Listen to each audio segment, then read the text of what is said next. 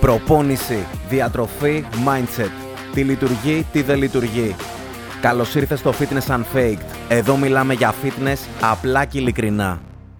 Θα συγκρίνουμε το fitness marketing, το tag toner και την Ελληνίδα μάνα με την ερευνητική, την προοδευτική αύξηση της επιβάρυνσης και τη συνέπεια. Θα ξεχωρίσουμε με λίγα λόγια τη βούρτσα από την οδοντόβουρτσα. Λοιπόν, Ξεκίνησα αυτό το podcast γιατί πιστεύω πως η γνώση πάνω στο fitness και το mindset που το συνοδεύει είναι δικαίωμα όλων.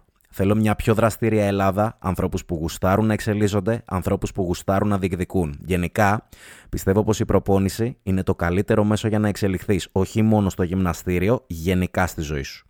Αυτό που θέλω λοιπόν είναι να σου δώσω μια ρεαλιστική και βιώσιμη προσέγγιση πάνω στο fitness. OK, okay, μέχρι εδώ; Είτε προπονείσαι χρόνια, είτε ξεκινάς σήμερα, θέλω να έχεις σιγουριά με τα αποτελέσματά σου και πάνω απ' όλα να καλλιεργείς την νοοτροπία του νικητή κάθε μέρα.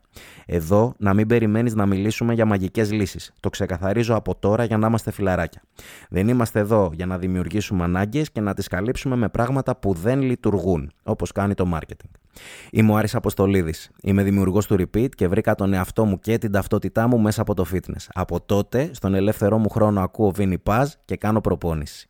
Σαν προπονητής, εστιάζω στο να βρω την κατάλληλη αναλογία ανάμεσα σε αυτό που είναι optimal για την προπόνησή σου, προπονητικά καθαρά μιλώντας, και αυτό που μπορείς να εφαρμόσεις ρεαλιστικά στη ζωή σου σήμερα. Είτε λοιπόν θες να χάσεις λίπος, είτε να αυξήσεις τη μυϊκή σου μάζα, ή αν σ' αρέσει απλά το fitness for the sake of it, ρε παιδί μου, εδώ είναι το κανάλι που θα τα πούμε όλα, χωρίς φρουφρού, χωρίς αρώματα. Σε κάθε επεισόδιο θέλω να μαθαίνεις κάτι νέο και έναν τρόπο να το εφαρμόσεις. Ένα πράγμα θέλω από σένα. Το μόνο πράγμα που θέλω από σένα είναι τρία βασικά. Ένα, ανοιχτό μυαλό. Δύο, να κατανοήσεις πως τα αποτελέσματα θέλουν πλάνο, υπομονή και συνέπεια.